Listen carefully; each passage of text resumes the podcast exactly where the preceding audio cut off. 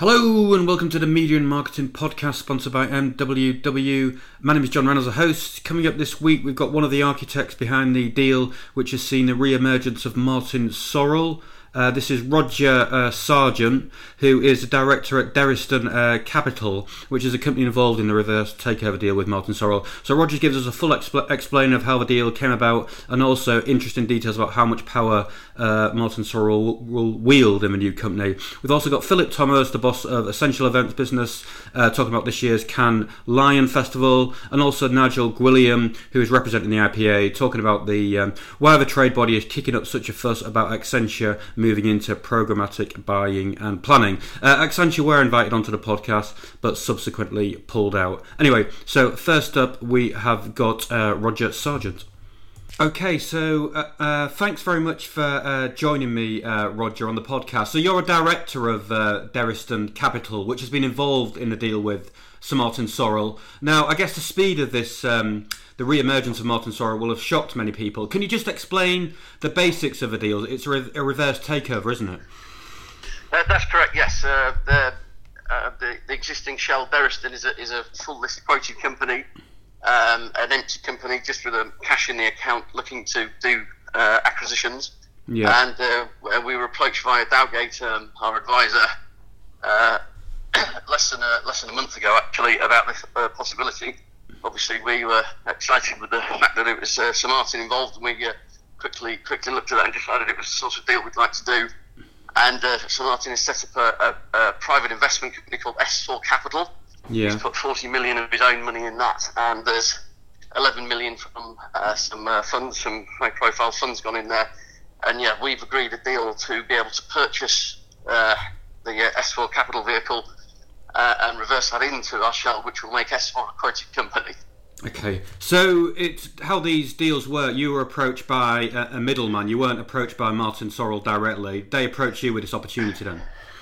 Right, well, not a middleman. It's Dowgate. Um, Dowgate Capital are uh, our advisors. Right. Uh, Dowgate is backed by some uh, very uh, high-profile people, including um, uh, Nigel Wray. Yeah. Uh, Ni- Nigel is uh, friendly with Sir Martin, and that's that's where the introduction came from. Okay, and what's the for Martin Sorrell? What's the benefit of this type of deal? Why didn't he just set up his own company? Is it because it allows him to get a quick stock market listing? Is it or? Yeah, that's exactly right. Yeah, they, it takes a long time uh, these days with just the admin and the logistics you have to go through to get a quoted vehicle. Yeah. Obviously, Derriston was already there and existing. There were existing relationships there, and it was a yes, it was a, exactly what you say, a quick way for him to uh, to get back into the market. Okay. Um, in terms of um, in, in terms of moving forward, so Derriston, you, you, as a director, you'll all the Derriston directors will leave, or will, will you stay on for a short time, or? We're, we're, going to stay on until the first acquisition is actually done. So the first okay. operating company is then um, we will be uh, leaving uh, leaving in the very capable hands of uh, Sir Martin and the board that he'll be appointing. Okay, so from my understanding, I was just looking at the, the stock market announcement. It looks one reading of it is if is Martin Sorrell will actually have more power than he does at WPP. So he's just gonna he's gonna hold over, uh, from my understanding, seventy five percent of the shares, and he's got a lot of power about. Um, replacing directors, and he's got to give consent on the replacement or appointment of directors. That, that's right, is it? Yeah, that, that's correct. There's a, it's colloquially known as a golden chair. Uh, it gives him, as exactly as you outlined, a lot of power uh, within the company to do as he wishes. Uh, don't forget, he's written a cheque out personally for forty million pounds, so uh, he's entitled to quite a say just on the fact that he's he owns most of the company anyway. But in particular, I think um, given what happened at uh, WPP and the fact that he's clearly got a, an incredible track record, he wants to be uh, able to call the shots um, and uh, put his vision in place. And the fact that uh, this golden share has been uh, obviously disclosed to everyone we've spoken to, and all these incredible uh, blue chip institutions such as Rothschilds and mm. Tosca and the like have come in, they're happy to back Martin and give him that power to do do what he's good at. Okay, but wasn't there, I mean, wasn't there a concern, certainly in the latter years at WPP, that he actually wielded too much power um, until he left, that some of the non execs weren't uh, arguably doing their jobs and standing up to him? And is there a danger that there could be a similar scenario here now? Or? I, am not uh, totally au fait with okay. the um, with yeah. the uh, machinations at WPP, but uh, all I can say is if I have the choice of putting my money with Sir Martin and backing him, I'm happy to do so if that is the structure that is required. Uh, okay, so and just I mean again, I'm not sure how much you can you, will know about this because I mean this new company, this uh, is set up, it, it's building itself as a, a next generation advertising group. Uh, I mean, presumably when you had conversations with him, you would have got a bit more detail on how, uh, in terms of acquisition and how it sees itself, um, you know, running moving forward. Yes, I, th- I, think the beauty is here that, um, as you will know better than me, that the advertising, marketing, global mm. communications market has changed enormously in the last 10 years, even in the last five years with the advent of tech and digital. Yeah. And WPP and all the other giants, they, uh, through no fault of their own, just the way it worked, they had legacy businesses in there. Yeah.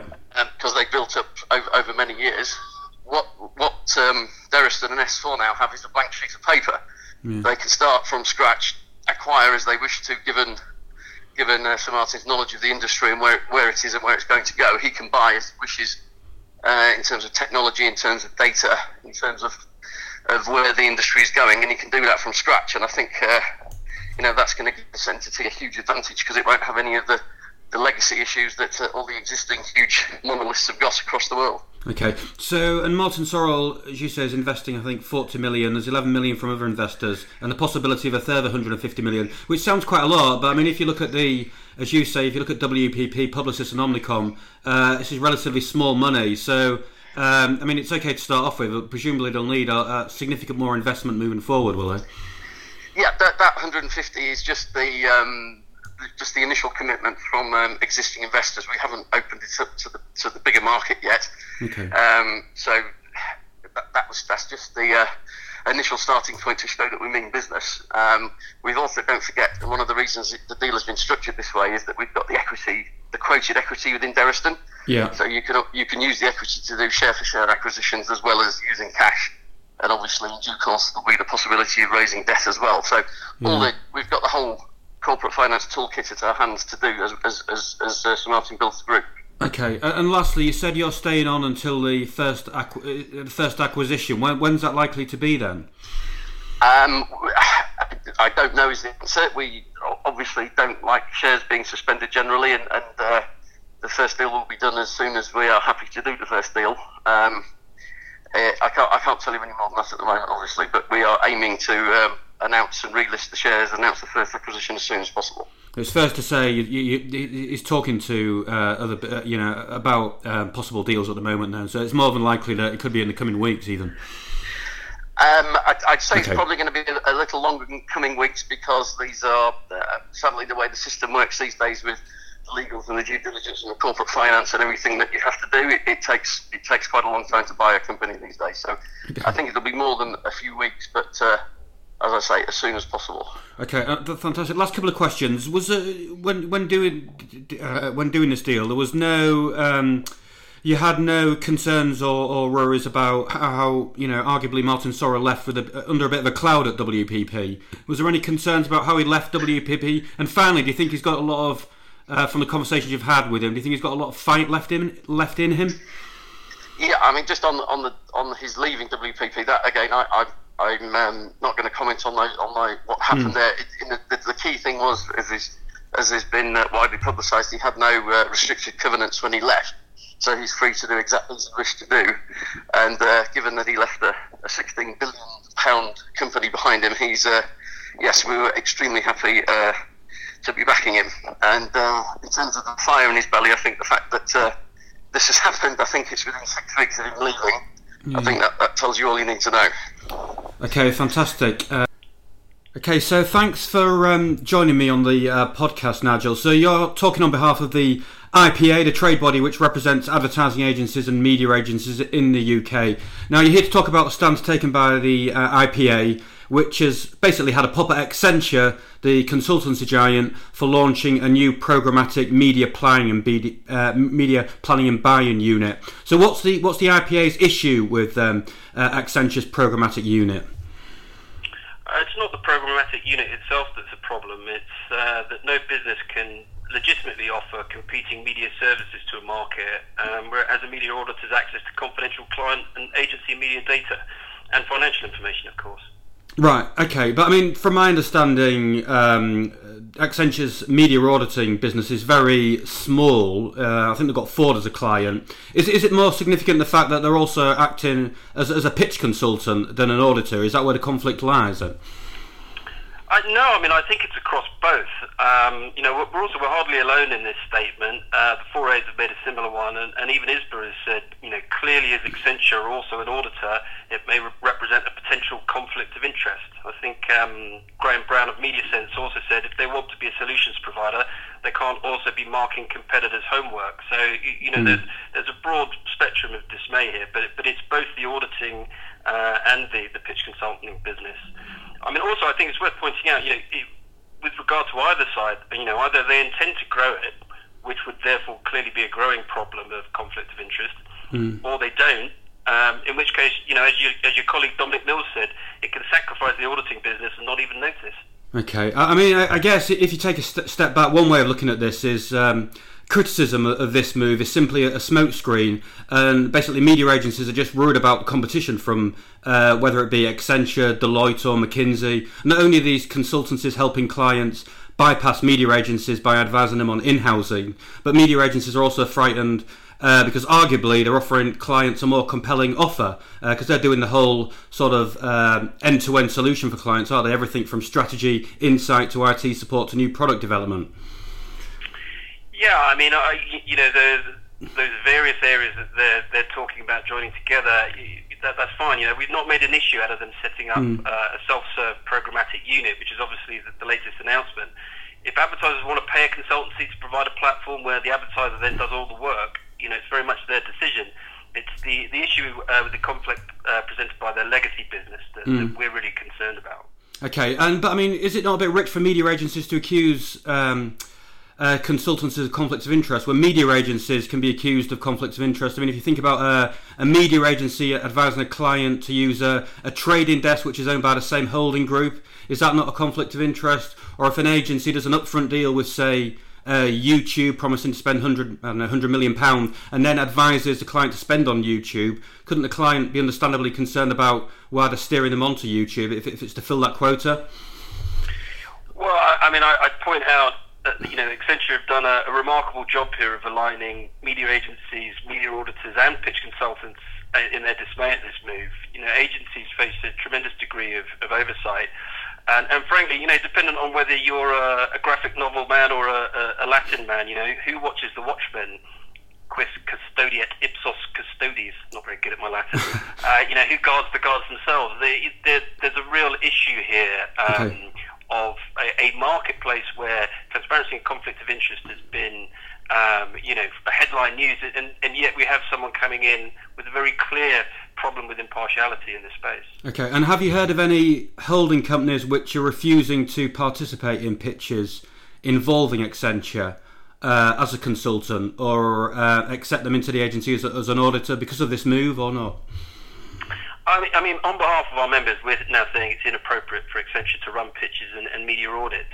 We'd urge all agencies to take this moment to think critically about whether they will continue participating in any review that Accenture is leading and determine if they will allow Accenture to continue auditing their media.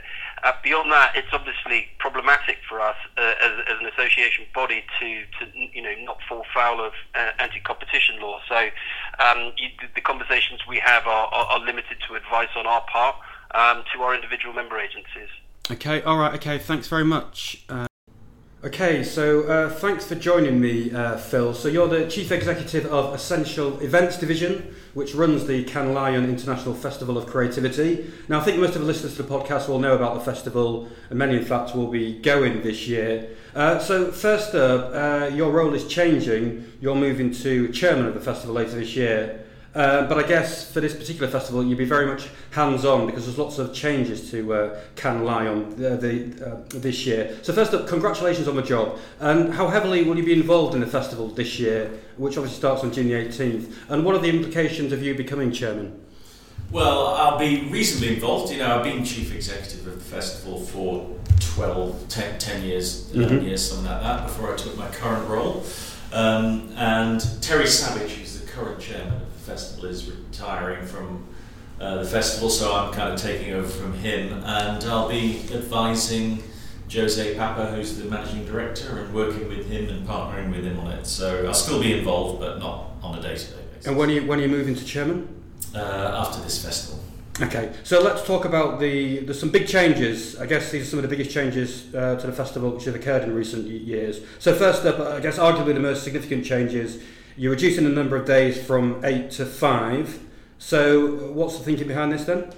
There are really two things. Uh, our data showed that uh, 80% of the people that come to Cannes are there between Monday and Friday, mm-hmm. which is quite interesting. So the vast majority of people are really only there during the working week.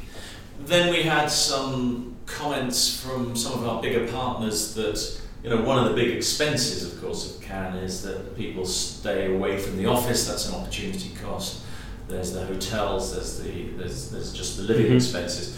So we thought if you could if we could actually deliver what we want to do within five days, would that then help in in regards to how how long people have to be away?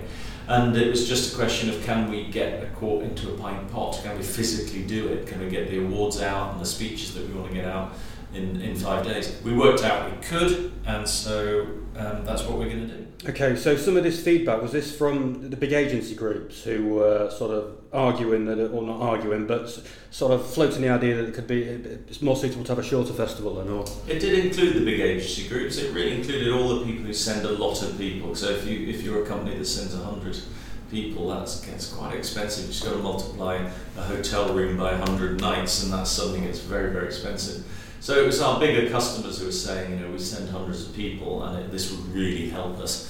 I also think that it might make the festival more cohesive because, as you might well know, people used to come in. Mm-hmm. They might come in on the beginning of the week and then leave, and then another lot would come in in the midweek and stay till the end. Hopefully, what will happen this year is that everybody will stay for full five days, so it'll be kind of richer experience. And you've had some positive feedback so far about the plans, then, I guess. Yeah, we've had very positive feedback. I mean, there, there are two really big things we're doing. One is moving that mm. to five days. Uh, the other is the change in the awards, um, which is really significant in terms of uh, in terms of what we've done with the award structure. Okay, we'll go on to talk about that. Just briefly on this, obviously it was it was quite a, a big announcement when Publicis said they weren't attending the festival this year. Uh, now, Publicis said the reason is part of a, a company-wide ban on attending any awards or trade show for a year. So, just to be clear, Publicis never had a particular issue with Cannes, did they? No, and thanks for pointing that out. Many people are saying they kind of pulled out of Cannes. They were very, very clear that they weren't pulling out of Cannes. They were stopping, as you say, all awards and all events uh, in order to invest their money elsewhere. And they also said numerous times over and over again that we will be back in 2019, bigger and better than ever. So it was never a, it was never about Cannes. It became about Cannes because obviously they announced it in Cannes, which wasn't very helpful.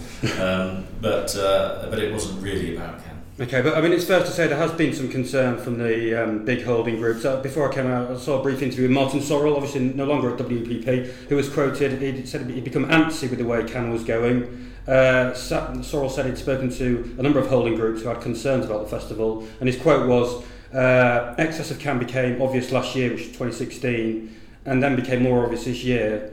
And he also um, he also had a pop uh, I guess you guys for saying he also called you out for uh, unacceptable practice in demanding a, a, WPP agency had to enter a separate awards program, uh, the Eurobest Awards, run by Ascential to become a, a Cannes judge. So, I mean, there has been um, some concern from agencies, but uh, what you're saying is the changes that you've made, um, they've been happy with the changes that you've, you've actually made to um, address this then? Yeah, so that's quite a long question. Yeah. So, so the bit about um, unacceptable practices, we've been asking for the proof of that um, ever since that was said. We right. received the proof of it. Okay. We refute it very, very strongly, and um, until we see the proof of it, we can't really uh, look at it. In terms of Cannes though, which is kind of slightly more important, um, yeah, I think I think that's that's probably the view of, of some of the advertising agencies. They talk about excess you know, who is it that's really um, being excessive at Cannes? I mean, it's the people who go to Cannes, isn't it? So I think that uh, the people who attend Cannes could probably look at their own behaviour and the behaviour of the people that they send, perhaps. Yeah. Our responsibility is to make sure that we're providing a platform for the people who we care about, which are the people who produce the creative work. So we're there to help companies become more creative. Mm. We're, we're there to try and link creativity to business growth, and we do that by honouring and celebrating fantastic work and by putting as interesting speakers as we possibly can on the stage. What happens at some uh, villa mm. up mm. in the hills and whether people drink too mm. much rosé is completely out of our control. So you think you may have been unduly criticised in the past by people who are attending when they should, um, you know, look closer to home then maybe?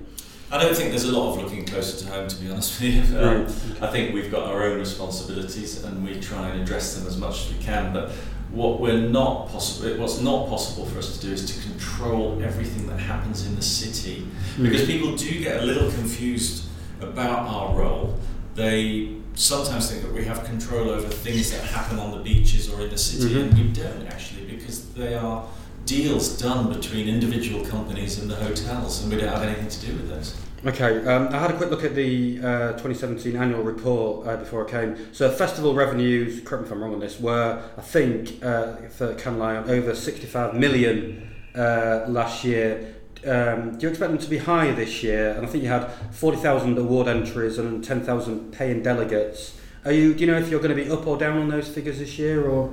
Uh, we don't know yet, and I don't think I'm allowed to say because we're a public okay. company. But what I can say is, if you think about, so we we touched a second ago on what we did with the awards. If you think about the awards side, we got rid of three really big categories, you know, cyber, promo, yeah. and uh, integrated we killed 120 subcategories. Mm. We limited the number of times a piece of work could be entered into the festival, and on top of that, Publicis pulled out. Mm. So when we have the final reckoning, I would be pretty astonished if our numbers didn't go down. Okay, so you mentioned that. So th- this this whole change, it's um, uh, you, have got these nine tracks. Is that right? That's so, right. So what's the thinking of doing it that? It? It's just to try and have an organising principle across the festival um, to try and help because as marketing becomes so complex, mm. we wanted to try and help people navigate the festival, navigate the lines, and uh, be able to focus what on the area that they're most interested in. So that was really about the tracks. But when it came to cutting the categories, what that was about was people were saying, you know, the same piece of work wins a lot, and can we have mm. a bit more diversity in the work that wins? Um, and can we make it slightly harder to win a lion? And really, that's what we were, we were responding to. So we, we feel we've responded to those to those requests, and yeah, we are going to take a financial hit for it. Uh, you, but you don't know what that will be then. You don't no, know. we don't know yet because people are still registering. I mean, we're not even anywhere near the final number on registrations, and, and actually people are still entering, believe it or not.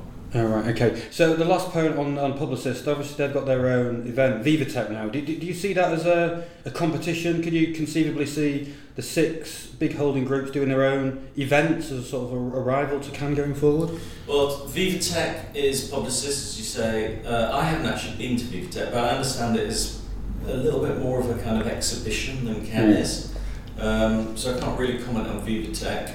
In terms of the holding companies getting together and doing a rival, they could do, of course, uh, but I suppose that it's not really their business. I mean, we're event organisers, that's mm. the thing, okay. and they're advertising agencies, so there would be nothing to stop them doing it, of course, but um, I'm not sure they can be bothered really. Okay, so just for the listeners, Cannes Lion, I mean, why are they still relevant? I mean, is there evidence that it does lift, uh, produce a lift in ROI? Does it help grow businesses? Do in, in, uh, agencies take them into um, if they win a Cannes Lion? Do they go into pitches? I mean, is that something to celebrate? I guess it still is, is it?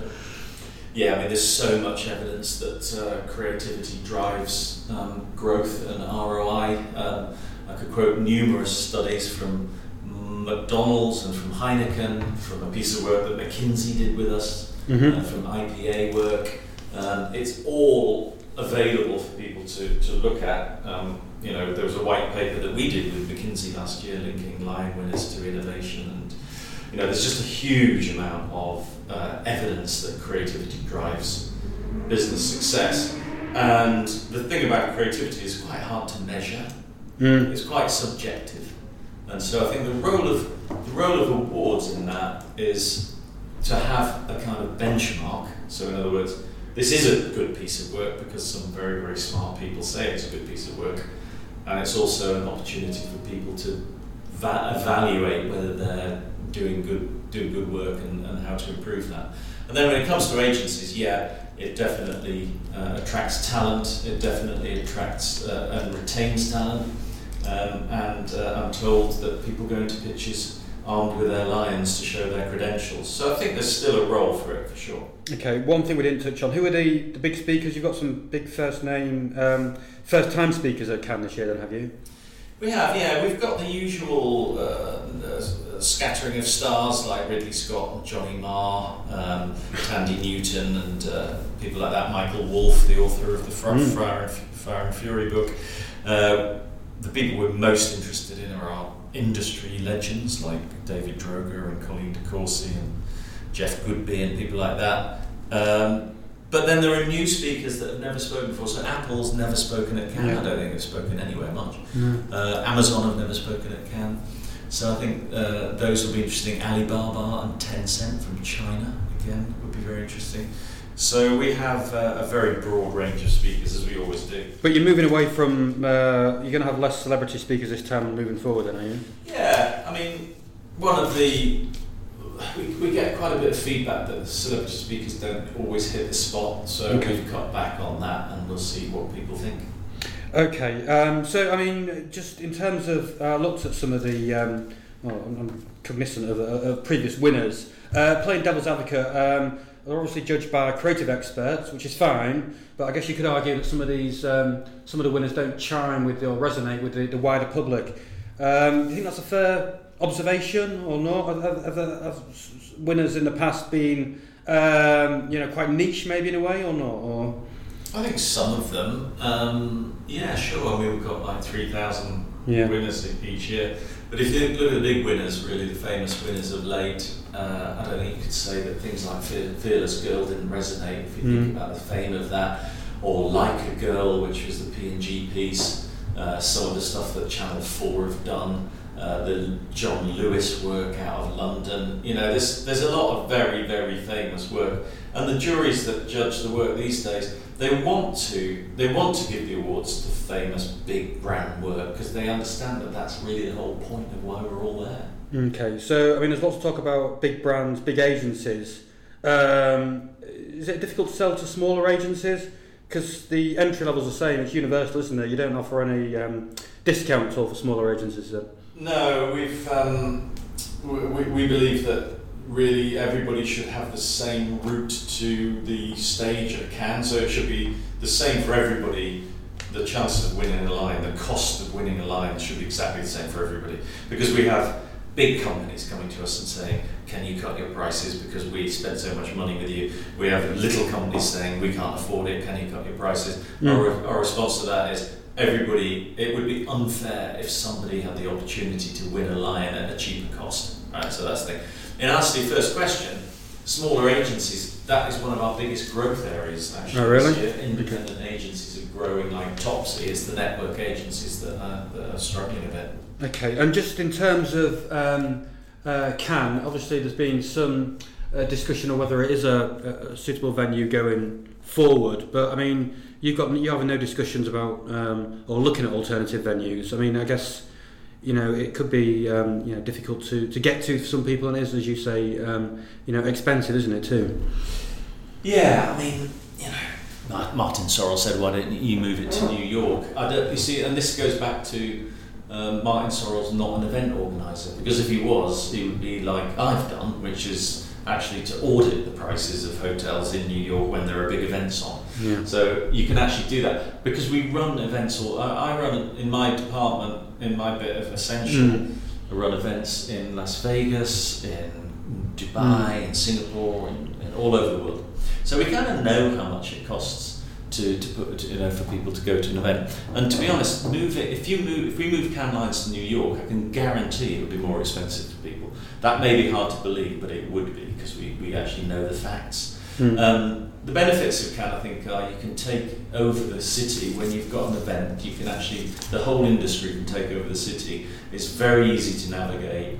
Um, it's, it's, it's, it's copable with. If you have it in New York or London, it kind of disappears the events just kind of disappear, so that's difficult. Uh, but having said that, we've worked with the city, and I know the other big events at Cannes as well, mm. especially the film festival, are working with the city and saying to the hotels, you know, really enough is enough, and they're very aware of that. So we have tried mm. to make it cheaper for people. We keep the prices down as much as we possibly can, and I think the city of Cannes are actually responding to that. Okay, I noticed. Um, is, is it, I detected maybe some bad blood between you and Martin Sorrell. Is it to stem back from the unacceptable practice? I noticed. See, he's speaking at Cannes too, isn't he? Well, you didn't mention yeah, him as one of the no, big speakers. No, do you think he's been talking too much um, about stuff he doesn't know? There's no bad blood. I mean, he, you know, he's entitled to say you know whatever he wants. It's absolutely fine. But I think I, I can also say what I think about it as well. Yeah, okay, no. And um, another uh, big issue is, um, or has been uh, for the past 12 months, about uh, women's empowerment. I noticed L'Oreal are doing a show about women's empowerment, uh, empowerment uh, and Women Can are calling for women to wear to black at, at Cannes uh, Lion Tail. I'm not sure how big an event that is. But, I mean, is empowerment of women, is that a, I guess it's not a theme at the festival this year, but there is a presence there, isn't it? Yeah, I mean, we do a lot in that regard. So we've got our See It, Be It program, which is a mentoring program for young women moving up into creative leadership positions. That's something that we invest a lot of money in.